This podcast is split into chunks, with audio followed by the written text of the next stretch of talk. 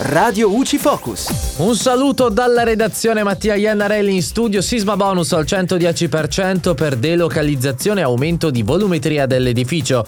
L'Agenzia delle Entrate con la risposta a interpello numero 478 del 15 luglio 2021 è intervenuta su un caso che riguarda la delocalizzazione di un edificio per il quale si chiede il sismabonus. L'istante ha specificato che l'edificio in questione è soggetto a demolizione e ricostruzione con aumento volumetrico. L'agenzia ha risposto positivamente, infatti nel caso prospettato è possibile usufruire del sismabonus al 110%, con il limite di 96.000 euro per ciascuna unità immobiliare. L'agenzia ha inoltre spiegato che il superbonus si applica anche alle spese sostenute dagli acquirenti delle cosiddette case antisismiche, vale a dire delle unità immobiliari facenti parte di edifici situati in zone classificate a rischio sismico 1, 2, 3, oggetto di interventi antisismici effettuati tramite demolizione e ricostruzione dell'immobile da parte di imprese di costruzione o ristrutturazione immobiliare che entro 18 mesi dal termine dei lavori provvedano alla successiva rivendita.